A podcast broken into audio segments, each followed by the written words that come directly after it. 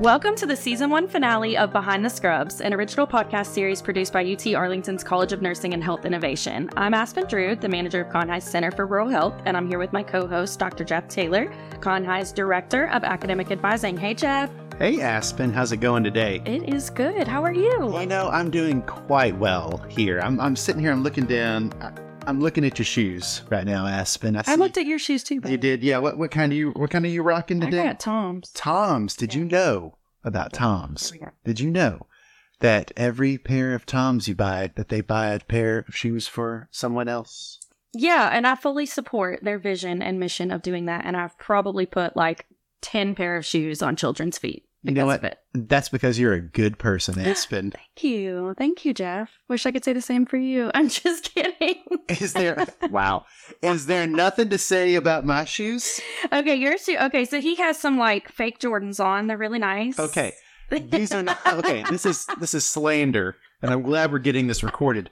These are not fake Jordans. I'm putting my shoe up on the table. This is these are Reebok pumps. Aspen. What does the pump do? I don't know. Okay, you you squeeze the little little tongue right there, and it guarantees you to jump higher, jump farther, and everything else. Dee Brown used them in the dunk contest like before you were born. I suggest you look it up.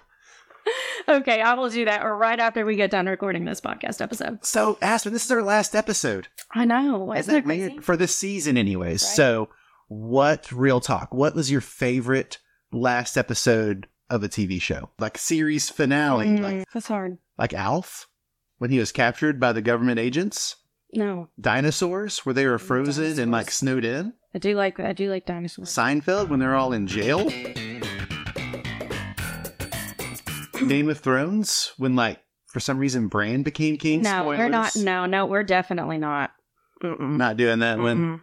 Well, hopefully, too controversial to talk you know, about we're not planning on ending on a cliffhanger today, y'all, but we're going to do our best. We are going to do our best. So today we're talking about politics. Yeah, it's been a while since we've had an episode, mm-hmm. to be honest. I'm kind of mad about it. It so, has been a while. Yeah. So, and you're right down the hall from me now. So. I know, we're neighbors. So we could do this literally every day. Oh my God, I'm so excited. We're doing it every day now. Uh, uh, y'all get ready because it's going to be a lot of fun. so what, what's what was the delay? What's going on? I mean, long story short, right? We were trying to get a political figure of any kind, really, but somebody that specifies in, in rural health. They talk about rural health bills, they fight for rural health advocacy, that type of thing. But this time of year is so busy for everybody. You know, we have commencement. Congratulations to all of our graduates, by the way. Absolutely. And we have commencement and, you know, we're super busy here. And then, you know, I know that the politicians are also busy, especially because they're in legislative sessions at the moment. So I think that it's just been kind of a crazy time of the year and it's hard to manage. So Definitely. hard to find time and schedules. In two hours to talk to us about a lot of things that we hope is rural health, but winds up becoming other things as well. It could be a lot. Yeah. Um, to be fair, but we're hoping they let us back and have a season two. We're definitely going to keep trying to work on getting the politicians here with us as well. That's right. Because they need to answer the hard questions about what their favorite ice cream is or what their favorite restaurant is. It's got to be chocolate. That's the only it's got chocolate. Answer, honestly, chocolate ice cream. Yes, chocolate ice cream. Oh, I don't even know you. anyway, again, promises made, promises kept. We kept saying episode four was going to have a politician. So we're looking at something with a political bent still. And so what we've done, and by we I mean Aspen, has done considerable research over a lot of legislation currently taking place in Austin and in Washington right now that could impact rural health and other things um, impacting rural communities. So Aspen has done a lot of wonderful research and is going to go and provide us with some information today. I will serve as the audience avatar and just ask questions and react because I didn't do any research. It's kind of a sweet gig I've got going on here. Must be nice, you know. It's it's pretty good, yeah. actually. I'm I'm a, I'm a fan. I just want you guys to know that Jeff advocated for that for himself. He was like, "How about you do all the research and I'll just act like I know what I'm doing." I kind of got pushed into it. It's fine. It's fine. I do want to clarify that these things that we're going to be talking about today um, UTA does not have a stance on any of these, so I want to clarify that this is specifically mine and Jeff's not necessarily opinions because they're mostly fact based. So we're going to start with talking about state bills today, and then we'll kind of move into federal bills a little bit. Again, I do want to clarify that Jeff literally has no idea what I'm going to talk about. So all of his responses are going to be very genuine Jeff responses. That's the hope. So I want to express a little bit about how a bill becomes a law before we kind of like jump into the full talking about the bills. I want everybody to be able to listen to this podcast and understand what I'm talking about. So basically, what happens is that say that a representative goes in and they say, Hey, we want to expand Medicaid. And so that bill is written up and then it's introduced to either the House or the Senate, depending. And then it goes into committee hearings and then for that House or the Senate. And then it gets passed down to the floor. Once they vote on it on the floor, if it's passed, it gets sent to the other house. So say it started in the House, then it gets moved to the Senate. It goes to the Senate committee hearings and then it goes down to the floor of the Senate. If it's passed without amendments, then it goes straight to the governor and then the governor gets a chance to sign off on it or not. If it's passed with amendments, then it gets sent back to the original House or Senate. And then if they concur with that, then it goes to the governor for official passing. Most bills become law January 1st of the next year, but uh, some it's specified that it's a different date. So just so everybody's kind of aware of how that process works you know, literally anybody that's listening to this that's over the age of 35 is singing I'm Just a Bill from Schoolhouse Rock right now. It's on my it's in my brain and I did everything in my power not to sing it, y'all. But thank you, Aspen. Well now I feel like we need to have a snippet of that song into the into this right now. I'm just a bill. Yes, I'm only a bill. And I'm sitting here on Capitol Hill. Well, it's a Beautiful. Long, Right. I could sing it too. oh God, please no. okay, we're okay. I think we're fine. we we only have a certain amount of time, Jeff. Right, you, right. We don't want to. so the so first. wait for my big chance. Don't worry, we'll get it on another podcast. We're going to start another podcast that's just Jeff singing. It's going to be amazing. You have tens of listeners. so let's start with talking about state bills. So the first state bill that we wanted to talk about today is Senate Bill 19. So, Senate Bill 19 is basically creating a new higher education endowment fund. At the moment, it's been approved in House with one vote against it, so super successful. And that's now moved to Senate. Lieutenant Governor Dan Patrick, he specifically said that as Texas's economy and population continue to grow rapidly, so do our workforce needs. Cutting edge research and innovation are occurring at Texas universities, adding fuel to our economic engine. This new university fund, it's called the Texas University Fund, TUF, and it's going to provide funding to the non-permanent university fund universities. So basically, the University of Texas, including ourselves, and Texas A&M University and the systems that they're associated with are eligible for the permanent university fund, which is called the PUF. That's been an endowment for quite some time now. But this TUF fund will actually expand that funding specifically to other eligible research universities around the state of Texas. So, specifically, it's going to affect rural communities because other universities will also be able to fund more research, specifically in rural communities. So, I think that this is going to be a positive thing.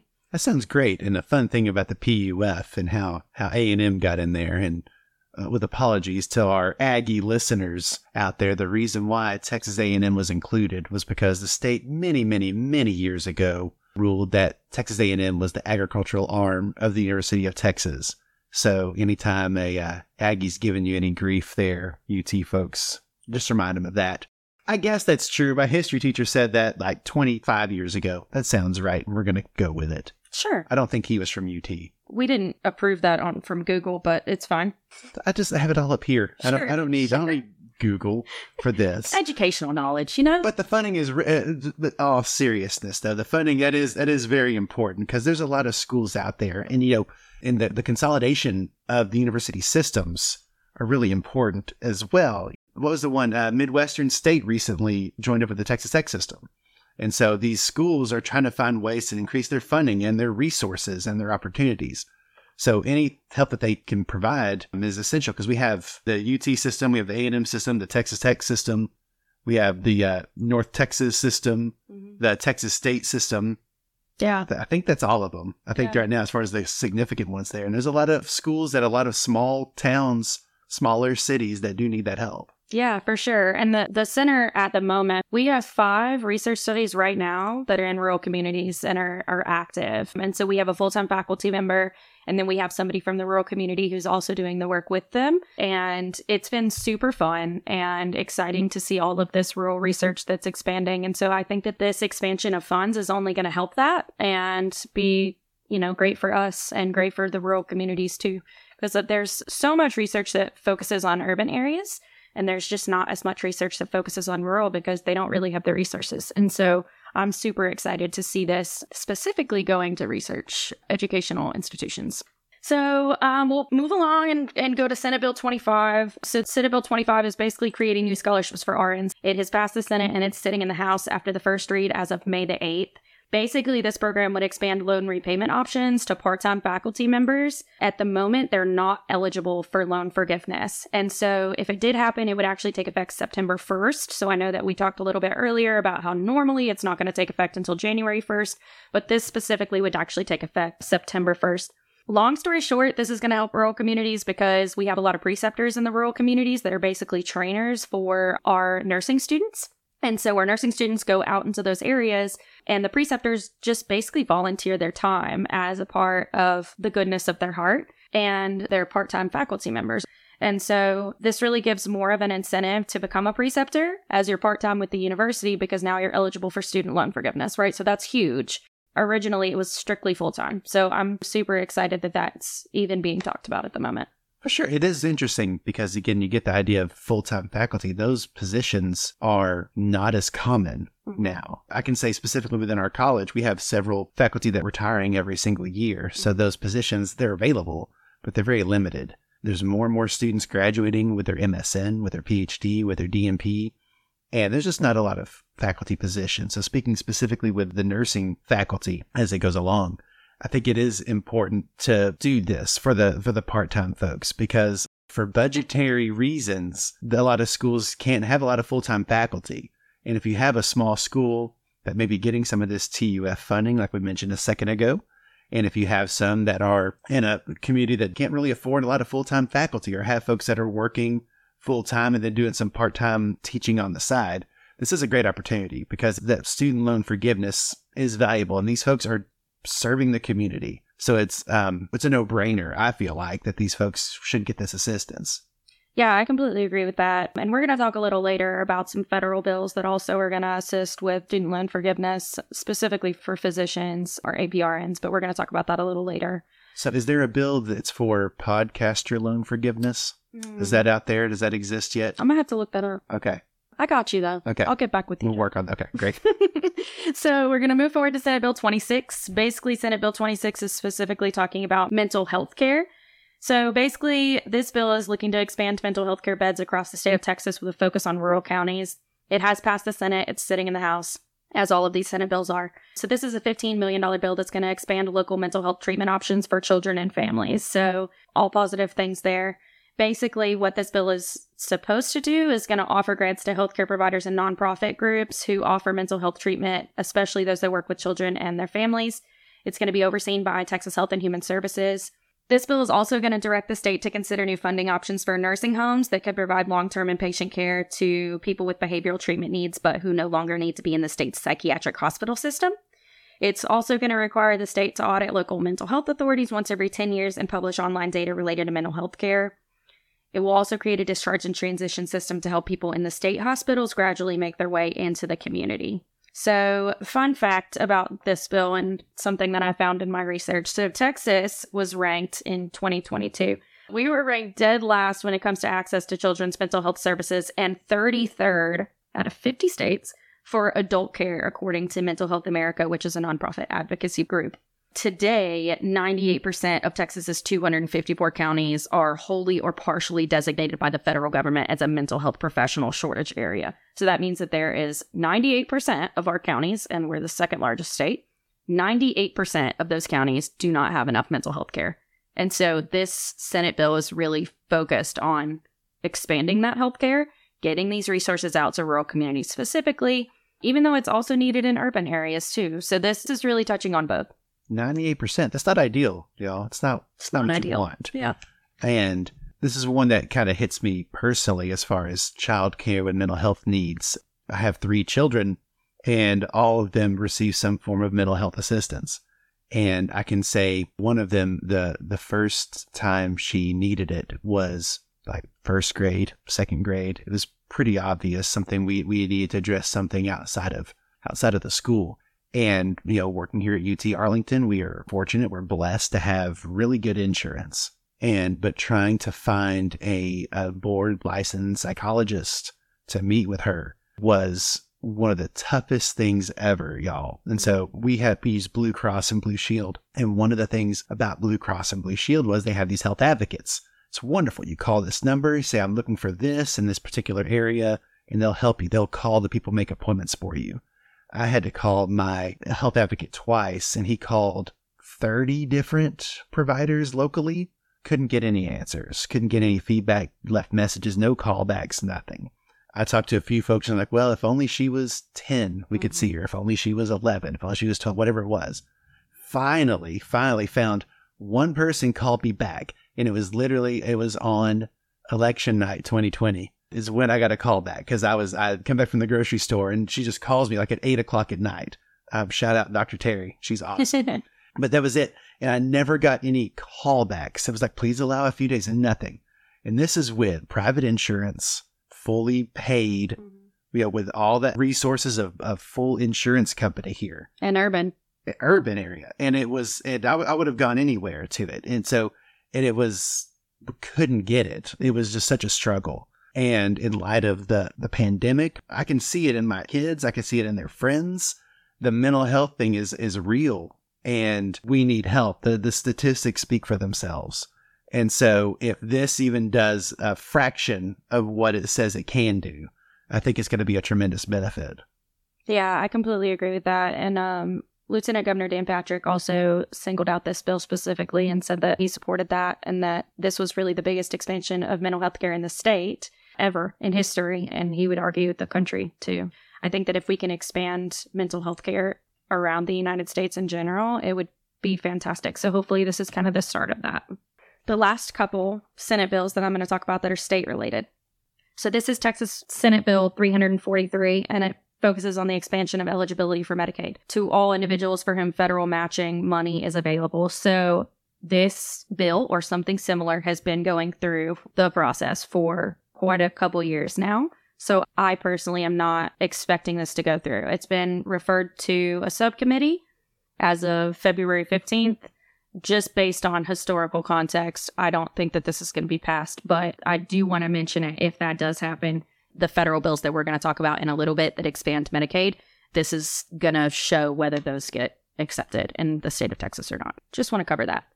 Also, I want to mention that Texas currently has a waiver I call it the 1115, but I don't know what they technically call it. But the 1115, and it's a waiver that is funding uncompensated care until the end of 2030. So basically, when Trump was in office, he extended this. It was only it was supposed to only be until 2024, and then they ex- extended this waiver to 2030. And it's basically for people specifically that well, it has two sides.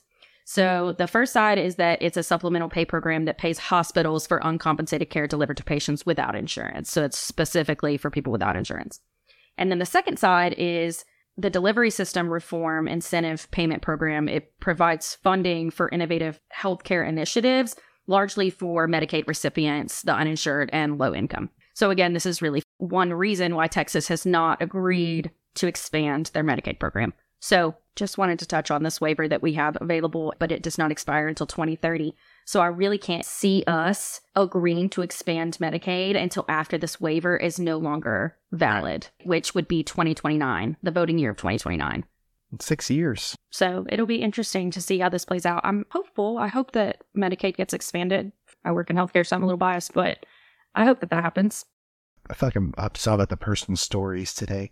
So we, we love a Jeff personal. We story. drove over the weekend to uh, to Lubbock, out to West Texas for a graduation at Texas Tech, and my twins, they're 12 years old. We are driving along. You know, we took a rural road, mainly the way out there, kind of a back way, just to kind of get you know see a different part of Texas that we don't usually see. We're going through these small towns, and the and my girls were, were looking around, and they just started asking questions. They're just they're naturally curious people, and they're like, "Well, what do people do out here for groceries?" Said, oh, well, you know, they go to the next nearest town. It's right here or right here. You know, there's a, there's a Lowe's grocery store, there's a Walmart or, or whatever. And they were going along a little further. What do they do if they're sick? Oh, there's some clinics here and there. What do they do if there's an emergency? Mm-hmm. And so I was like, do you remember those helicopters that fly by? You know, the care flights. You know, sometimes depending on what's going on, wherever they are, they may go from one particular smaller hospital to another. I said, yeah, but what if they're not near one of those? I said, that's, you're asking great questions. And it's questions that everybody's asking. And I think it's a thing. I, I remember reading this. I, I just looked it up and it's in, in January. There is someone who is looking to put health clinics in rural communities. Do you know who it is? If you go to a lot of small towns in Texas, and I'm sure it's other places as well, there's a little place called Dollar General. Uh-huh. And Dollar General, which sounds like it should be cheaper, it's usually not, is sometimes one of the only resources for food that these smaller communities have. Like a And they started grocery store. putting produce sections in Dollar General specifically for this reason. That's actually a something that Texas installed just for healthier Texas. Sure. And they're trying some retail clinics. They're trying a pilot program.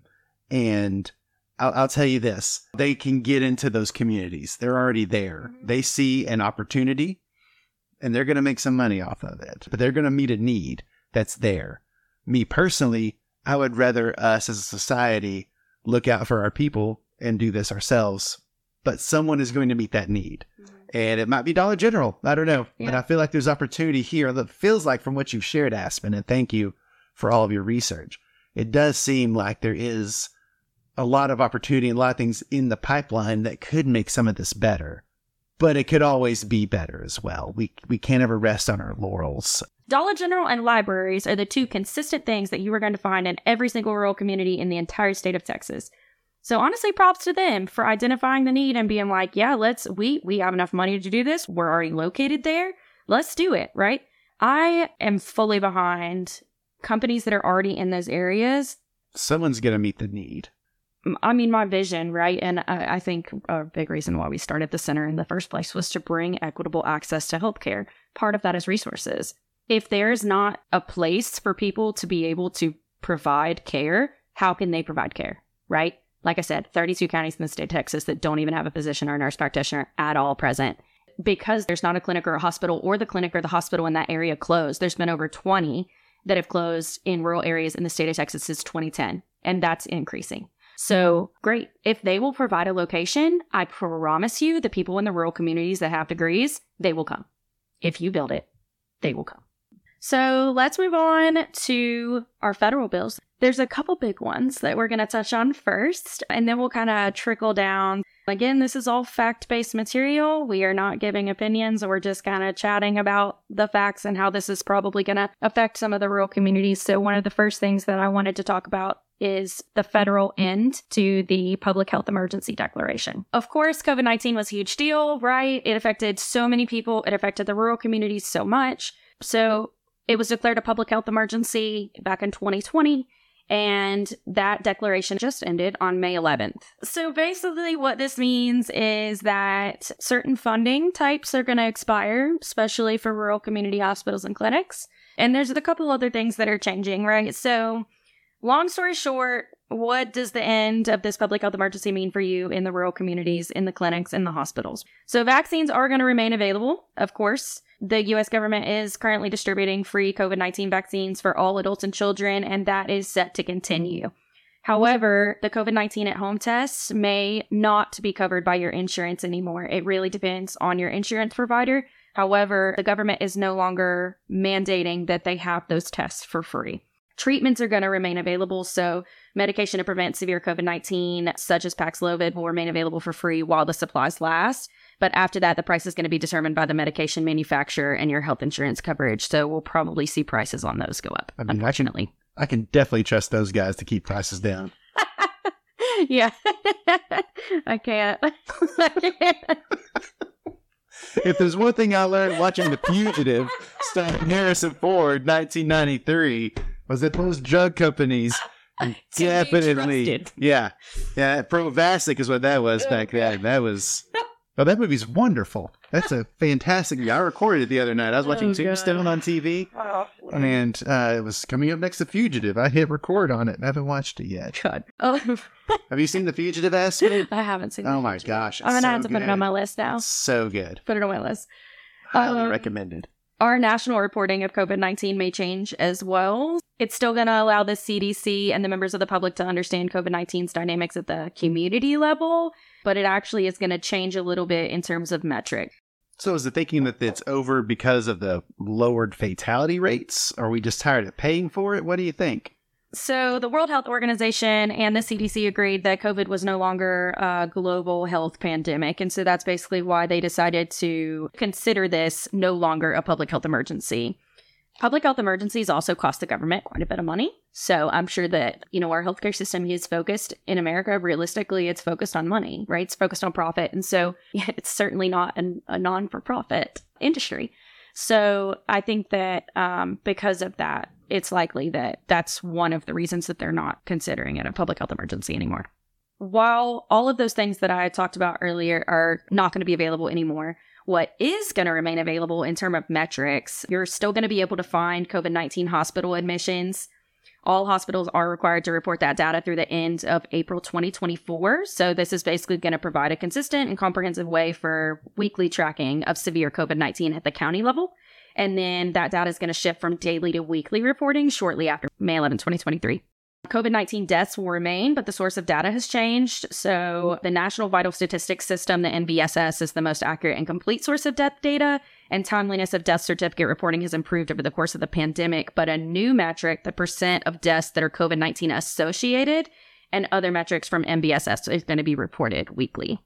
Hmm. Also, emergency department patient visits with diagnosed COVID 19 are going to continue to be posted on a weekly basis. So, these data cover about three quarters of the nation's emergency departments and provide information about COVID 19 trends in most states. That's typically what you're going to see on like news stories and whatnot. COVID 19 test positivity will remain, but the source of data has changed on that as well. So, after May 25th of this year, the CDC is going to report regional level test positivity data from the National Respiratory and Enteric Virus Surveillance System. It's a longstanding system that has over 450 labs from across the country that voluntarily submit data. And this data really provides early indications of COVID 19 transmission. So they're the ones who are kind of like showing the spikes. So the wastewater surveillance and genomic surveillance will also remain in place. Basically, this just allows the CDC to track transmission and how the virus is mutating. So that's how we get these like new medicines and stuff that basically help when we're sick with COVID. The count of COVID 19 vaccines administered is going to remain for jurisdictions who continue to submit data, but the frequency is going to change. So instead of it being weekly, it's going to be monthly now. Some data has also been added to the requirements. So the percentage of COVID 19 associated deaths each week. Basically, the reason that this has been added is to make sure that we are provided with a timely look at whether the proportion of COVID 19 deaths are increasing or decreasing. And it's actually modeled after the indicator for flu surveillance as well. So, you know, in the news, when every year they're like, oh, flu's happening. Yeah, that's basically what they're going to be doing with COVID now, too. Tell me more of us. No, that's interesting. Yo, did you ever give yourself the home COVID Oh, yeah. test? I don't know if I ever did them right. I don't know. Like it because I have I've had COVID once and it was last summer and I was really upset about it because I had a good streak going of of not having COVID and and I tested I didn't feel well and I did the home test and it was nothing. It was negative and then I went to Walgreens, I think, um, or CVS, one of them, and I had a positive, you know, the full PCR test. So I don't know if I'm doing it right or not. Um, You know, there is a saying that says that men don't follow instructions well, so it's fully possible Who- that you just who did. It was that? user error. who made that saying? Who's the inventor of the saying? I'm. Uh, it was anonymous. I, I remember that from like uh, Tim Allen stand up comedy, you know? What was that? The seventies. No. Like Home Improvement, you know? that guy, don't make me do it. Uh, you know, Jonathan Taylor Thomas. No, mm, No. None of these I names are. promise you, if you're of that generation, you, I guarantee you've had a JTT poster. I love it. I love it. So let's move forward and talk about Medicaid and Medicare. What everybody really wants to talk about. That's right. The other Eminem. The other other Eminem. Okay. This is a hot topic, like a real hot topic. Okay. So Like goth wear, like Yeah, emo clothes, like emo clothes, hot topic. Quickly, really quickly, Medicare, because this is confusing for a lot of people. So Medicare is specific to 65 and older, and then some some people also qualify with disabilities. And then Medicaid specifically is for uh, limited income families and resources, basically resource allocation. So just to clarify that for again listeners that have no idea about political ideals and, and things like that, right? And those who don't work in healthcare because I, before I started working here, I really was not clear on those either. So just wanted to say that. Also, wanted to say that Texas is one of 19 states that has not accepted federal Medicaid expansion. The reason that I'm clarifying that is because I'm going to talk a lot about a lot of bills that are trying to expand Medicaid. So again, Texas is one of 19 states that has not done so. So let's dive in. You ready, Jeff? absolutely. Okay. Are we on the same page? Like, Do you understand what I'm talking about? Yeah. What's Medicaid? it's a user error, you know? Okay. So I did the swab like 15 times in each nose. in each nose, you have multiple noses now, Uh, Jeff. nostril. Like, yes, every nose that I have, I was swabbing. Maybe that's why you got a negative test because you have two noses. it's possible. I don't I'm know. concerned a little bit. It's okay. Okay, so the number of Texans that are currently covered by Medicaid, well, I say currently, but as of May of 2021, because this number has increased, a little over 5 million people. I also would like to clarify that there are 4 million people that live in rural Texas. That's 15% of our population, almost 16%, but it's a little over 4 million people total that live in rural communities in Texas, just for clarity. The number of additional Texas residents who would be covered if the state accepted expansion is almost another 2 million people. Want to say that as well. The number of people who have no access to health insurance without Medicaid expansion is almost a million people. It's 771,000 to be specific. And then the federal amount of money that Texas is leaving on the table in 2022 by not expanding Medicaid, according to healthinsurance.org, because I'm not saying this for myself, I'm saying this is a fact, is $15.3 billion. So basically, what that's saying is that because we have not expanded Medicaid, we are not getting the extra funds. Now, there's obviously reasons to not expand Medicaid, at least from Texas representatives' perspectives, but we're not going to go into that. We're going to talk about specifically some of these bills that they would like to use to expand Medicaid. The first bill that I want to talk about is HR 833, and you can look up any of these bills through the NRHA website, so the National Rural Health Association. They are not paying me to shout them out, but I use them a lot for legislative tracking. They are really fantastic at advocacy and whatnot, which I'll talk about a little later with Jeff as well, in case that you're interested in advocating for rural health or, or anything like that. So, this bill, HR 833, again, these are all federal bills that I'm going to talk about. It's basically to provide enhanced payments to rural health care providers under the Medicare and the Medicaid programs. It's going to amend titles 18 and 19 of the Social Security Act. Long story short, Jeff, it is really hard for a lot of these rural hospitals because they're basically only taking uninsured or people with Medicaid or Medicare into their hospital.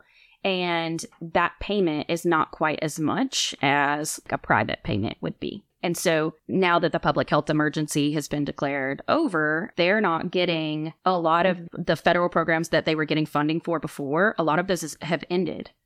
So Texas rural hospitals at the moment are more than 40% likely to close in the next five years.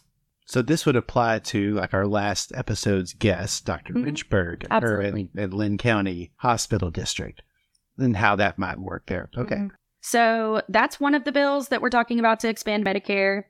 Another one is Senate Bill 803, and it's to establish an area wage adjustment floor for Medicare hospital payments. That's been introduced to a subcommittee as of March the 15th. Another that specifically is for Medicare is Senate Bill 1110. This one really is made to modify and extend certain payment adjustments for rural hospitals under Medicare's inpatient prospective payment system. So basically, it's going to make payment adjustments permanent for Medicare dependent hospitals. That program is set to expire in fiscal year 24. So it's going to make this program permanent for them. Just try to think this all through what this all entails.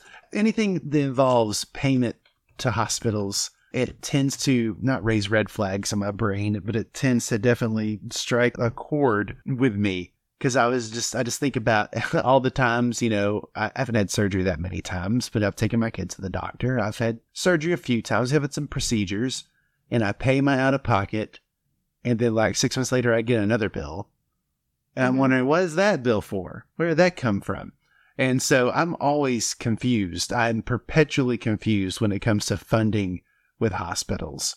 Which is completely fair. And and in our last episode with Melanie you know we did touch on that a little bit about how difficult payment is. The state of Texas currently has six payment methods so it's super difficult to really understand all of them. And I could probably sit here and talk to you about it for like 45 minutes just specifically the payment programs. I won't you know make people suffer that way. But um I do want to say that the prospective payment system is a very specific system. And basically it's a method of reimbursement where Medicare payment is made based on a predetermined fixed amount. So, a lot of rural hospitals use this system. They're called PPS hospitals. And so, just so that people understand what the PPS system is, it would probably be pretty good for rural communities, specifically because a lot of the rural community hospitals are PPS systems. So, just to clarify that. It is interesting though as you look at it because the medical community doctors they follow that Hippocratic oath first do no harm. And they're going to provide treatment. I don't think they're going to reduce anybody there, but I feel like with the funding issues there is a temptation to I wouldn't say they're going to send somebody home sick, but definitely more triage them and you know metaphorically slap a bandage on them if that's all they have the resources for. Resources are definitely a limited thing and we're all we're all strapped a little bit. So anything that can help with that would be very beneficial Yeah, and unfortunately, it's a lot of the rural areas that are mostly affected by that because, you know, you have clinicians and physicians and uh, nurse practitioners. You have all of these people that are working um, and sometimes at, at a volunteer capacity because, you know, they might not have anybody in that county. I mean, we've got 32 counties that don't have a physician or a nurse practitioner at all.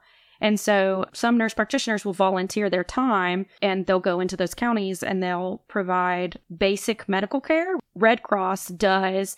They have a mammography bus that goes into some of the rural areas and they do free mammographies. And that's preventative care, but still that's huge. And so rural areas tend to not have as much preventative care as urban areas as well because they don't really trust the system in terms of healthcare. I was pulling up a thing here that says two-thirds of bankruptcies are caused directly by medical expenses. Mhm. so people are struggling out there. And then you look at the funding that's you're, you're mentioning here that's limited. And you see the you know there's my, my family lives out in east texas and in Van Zandt county. And the Van Zandt county hospital they shut down a few years ago. And they recently reopened but is under a for-profit model it's just it's interesting that the the lack of public investment in all of the public is troubling and you look at the the people under having their medical debt and then you have the doctors and nurse practitioners they may not want to necessarily take medicaid or medicare because they're not getting as much Mhm. money and so then because they're again they've got their own debt Mhm. as uh, from students that they're trying to pay off so Absolutely. they they need to make their money i understand that so this goes back to our state bills and the, the Mhm. loan forgiveness. There has to be something set up where you are receiving that benefit if you are investing in the public Absolutely. in that way. There needs to be some help there. You want people to help out of the goodness of their heart, and I think a lot of people would. Mhm.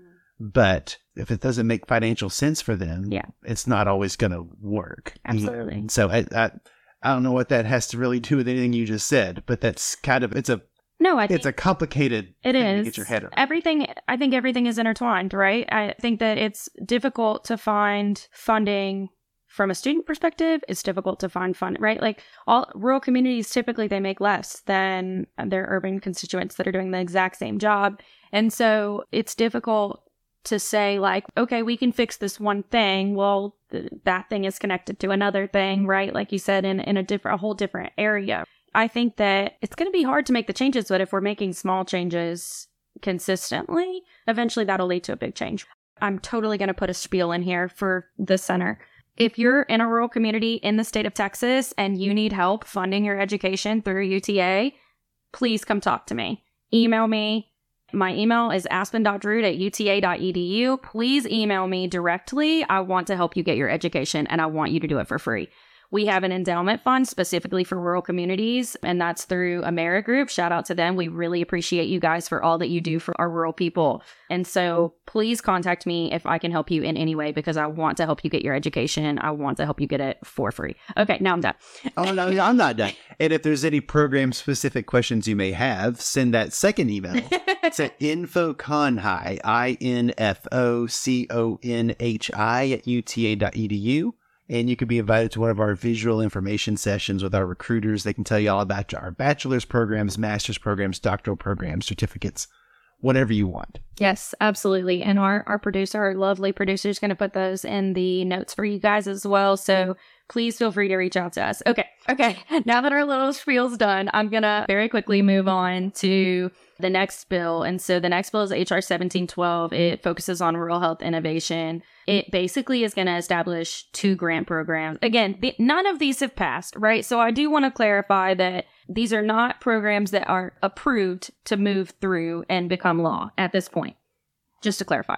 So it's going to establish two grant programs to increase access to emergency care in rural areas, which is such a huge deal.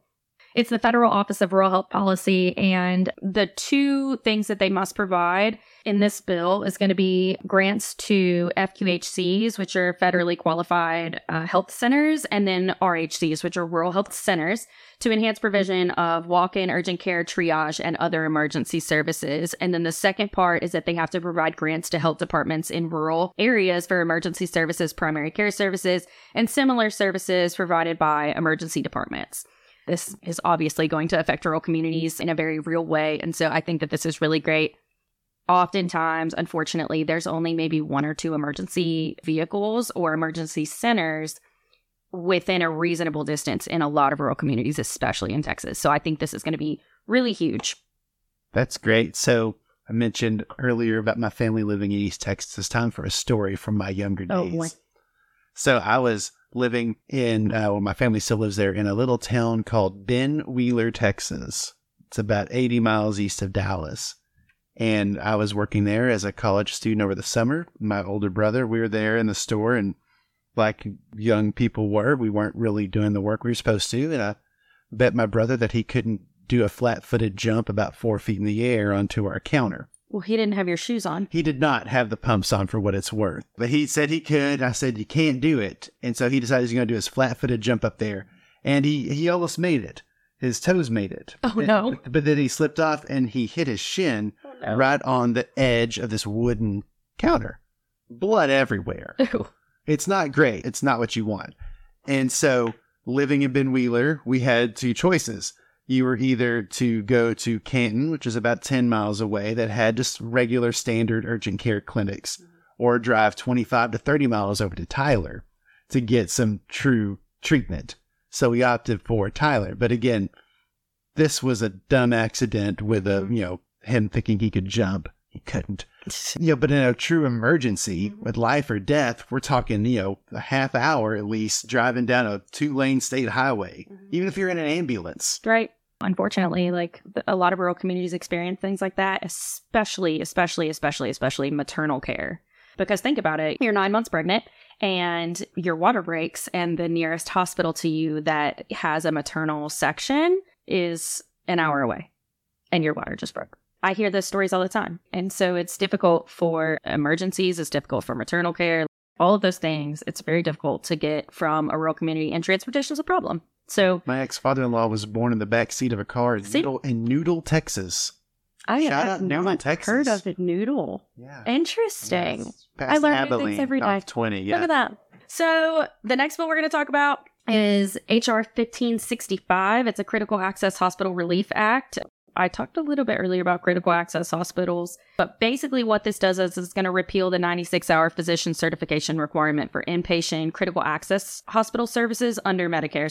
Basically, the current law says that physicians must certify that a patient may reasonably be expected to be discharged or transferred to a hospital that's within 96 hours of admission to a critical access.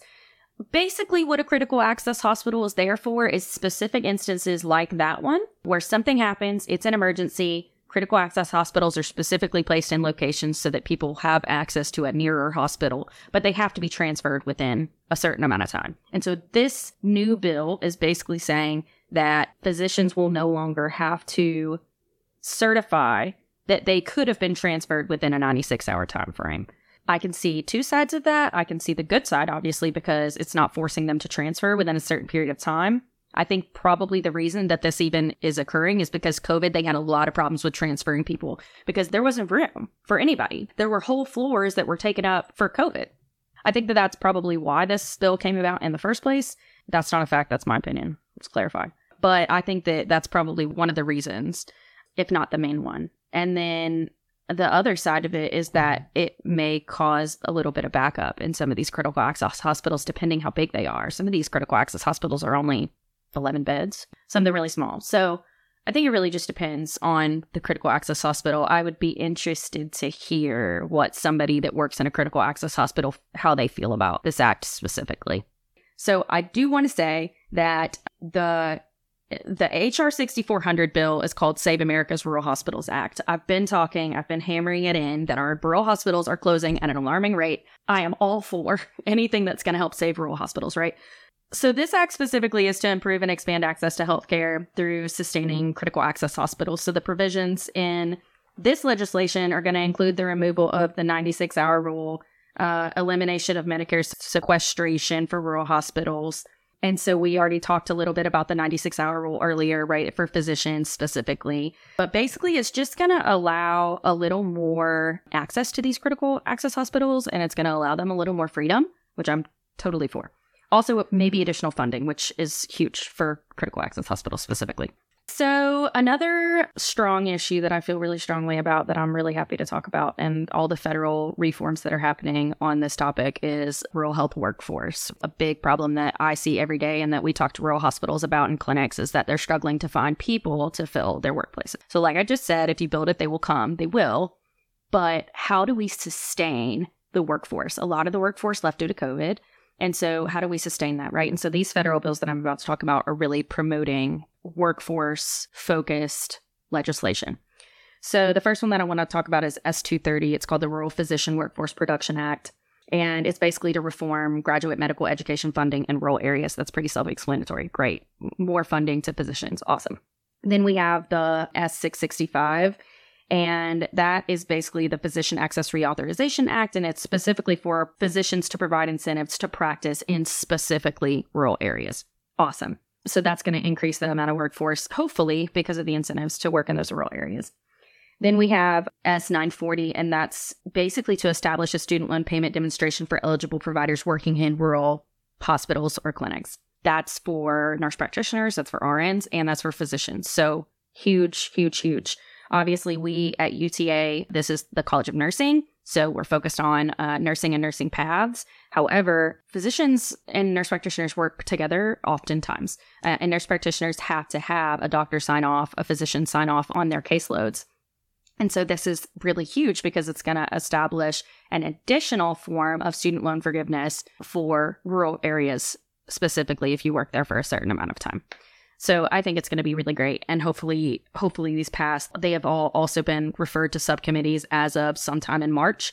The most recent being March 22nd. So we're still waiting to hear about those, but maybe we can have a, a follow up chat later about some Absolutely. of those things. So the last thing that I want to mention is the mm. 340B drug pricing program. I am sure, sure, sure that if you follow any kind of political advocacy that you're going to hear about this program because it's it's so huge. So basically this drug pricing program is a way to receive discounted outpatient drugs for rural hospitals that are serving vulnerable populations who might lack insurance or be low income. Specifically, it's for the medication for the patients. Basically, there's an act called the Protect 340B Act of 2021. I, I think they have a specific new name that's 2023, but Either way, um, this is still in the subcommittee as well as of the 6th of April. Basically, this is a Medicaid and Medicare program as well, so we're expanding on that. This program was established a really long time ago. So in 92, we're basically just talking about keeping the program. It's really required for pharmaceutical manufacturers who have drugs that are covered on an outpatient basis by Medicaid or Medicare Part B, and they have to produce these specific discounted drugs.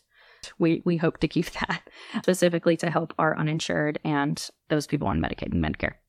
So, Another story oh boy. somewhat related to this. You know, the personal touch I think is important on these. And really, I had a relative that was diagnosed with bipolar, and I can't remember the exact medication that she was on, but essentially her insurance had an issue at the beginning of the year when it wasn't going to cover it right away. And so it was going to be an out of pocket expense at the beginning. Um, this medication, which was very helpful, just needed the assistance. And the pharmacy was going to charge her $75 per pill mm-hmm. to get this very necessary mental health treatment going along there. And it's just amazing. And then with the insurance, it was 40 bucks for the month, you know, with the insurance once it all kicked in. So it was a few days, $200 out of pocket to get her mm-hmm. through the rest of the week. And then the insurance kicked in. It's a problem, y'all. And I think it's one of those where, you know, if you were to talk to me 20 years ago, 30 years ago, whatever it was, you know, I'd have a lot of different opinions, I feel like. But as you go through life and as you experience things and hear people telling their stories about what's going on and the struggles they have, it, it's honestly mind boggling. Mm-hmm. And I feel like those that advocate for us that we elect as our representatives, unless they are actually seeing this, if they're not living it themselves, a lot of stuff won't change. And so I'm optimistic about these coming through here, but until people see it and live it, until it impacts them, that puts them over the over the top quite a bit. And I think it's important to do anything that we can to be of help. Yeah, and I agree with that. I um I had a similar experience where a pill that I needed for migraines was like $33 a pill. And I was in college at that point. All college students are broke, okay? That was a struggle and at that point you kind of have to decide like am I going to buy this pill that I need to successfully live my day-to-day life and be happy or mentally okay or do I pay my light bill? That's never a decision that we should have to make. Right. Like you shouldn't have to give up your basic necessities to just be able to make sure that you're okay in life. And so I agree. I, I'm hopeful that this program continues. I mean, like I said, it's been around for a long time since 92. So I'm hopeful that it stays, but I think that it's a really positive thing for low income Medicare, Medicaid. So Jeff, what's your, uh, what's your biggest takeaway from today? My biggest takeaway is there's a lot of bills out there. I mean, we A lot. just for just for full disclosure, we had a pre-show and there was twice as many that we Mhm. kind of went over. I narrowed them down. And so it's just it's just a lot, and there's a lot that goes into this, both at the state and the federal level. And I feel like I've shared my thoughts throughout this quite a bit, and there are opportunities for growth and for us to to do better as a society to help our most vulnerable folks. And this season's about the rural community. Based on my stories, you can tell that I've got family there. I got you know, it's something that I, I directly get to see and experience on a regular basis. So it's it's always a group that is overlooked. And I feel like giving them a chance either through this podcast or through these this legislation, whatever it is, uh, just giving these folks a voice and an opportunity. Opportunity for equity in getting, you know, it doesn't have to all be exactly the same, but giving them that fair chance for access to have a normal life and be able to just go to the doctor without it being an issue and have things covered and paid for and and whatever as it, as it needs to come up without an issue. I think those are important things. And, you know, I think it was in our episode with, with Dr. Kyra Brown, it was like the work never finishes. Like it's, you never stop being an advocate. Yeah. And I think that's something that I'll take away from this and the whole season was really that if you don't keep talking about it, if you don't keep bringing it up, if you don't keep advocating, then nothing will change. Mm-hmm. And it feels like you're hitting your head against a wall from times, and you may be, but hopefully you have insurance and not have to pay $33 to cure the headache from hitting your head against a wall. But really, it's something just you got to keep trying uh, because that's all we can do. At the end of the day, if you can look at yourself with your head held high um, and know what you tried, that's that's all any of us can do. Yeah. And speaking of advocacy, again, I'm just going to make a quick spiel. The NRHA, the National Rural Health Association, and Torch, Torch is Texas specific, they both do a lot with advocacy. And our conference in October, uh, I think we're also going to have a couple chats about advocacy, and we're certainly going to have some people from Torch and NRHA there. So feel free to check out our website for more information on the conference in October. But realistically, like those two organizations, they do so much with advocacy and they're so organized. And so I think that if anybody is interested in advocating, you know, there needs to be more nurses at the table for people to understand that these things are a problem. Nurses see everything. And this is really why we had a student, a researcher, and a CEO, because they all see different facets of rural health. And so realistically, like the political initiatives that are happening, those things are going to affect all three of those types of people. They're going to affect us at higher education level.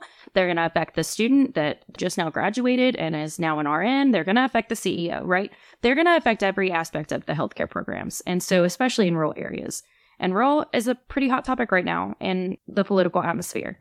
So I think you're absolutely right. The more that people are aware, the more you talk about it. I think that the better things are going to be in these rural communities because people are going to start coming out of the woodworks and they're going to start going through NRHA and Torch and all of these organizations that are rural specific and say, like, hey, we have this problem. How can we fix this?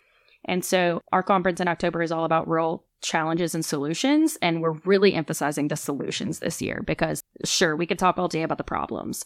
How do you fix those problems? How do you move forward? What's the plan? And so, yeah, I, I'm so happy that we decided to do rural health this season. And I have enjoyed being co host with you. Yeah. Partially. fun. Partially. I had to give you, you know, I got to pick on you a little bit. No, it's all it's all good. No, it's great. And so our hope, just for those of you listening, is that this is not the end. We're gonna do another season. We're gonna figure out what's going on. What's most important for our viewers? We're gonna do some research. Mhm. Uh, I'll do some this time too, I guess. And we'll we'll be back. Is our every intention to be back for more. So stay subscribed on this channel. We hope to be back in fall. That's our, our goal is fall. So Yeah, we don't work as a summer, like as far as this goes. Like it's you know little known facts. Summer I work in the summer. I don't know about Jeff, but Ah, you know, I've had many students email me and say, "Enjoy your summer break." I'm like, y'all, no- that doesn't exist. what break are you speaking of? We don't have that. So I do want to make the statement that as the bills in the House and the Senate and Congress are all fluid and all the bills that we, you know, have have talked about during today's episode are ever changing, we do plan to update you guys on these bills and kind of where they're at in the notes for our podcast. So please feel free to go and check out our notes section and kind of keep up to date with those. You can also contact me directly if you have any questions about them. I'd be happy to kind of chat with you about them if you have any questions specifically. One thing that's not fluid, my shoes are still pretty sweet. Thanks to everyone for listening to the season one finale of Behind the Scrubs. We hope that you join us next semester as we continue our conversation with key voices in the healthcare industry that are discussing their areas of clinical care and sharing personal experiences as professionals in their industry. We'll see you guys later. Bye, y'all.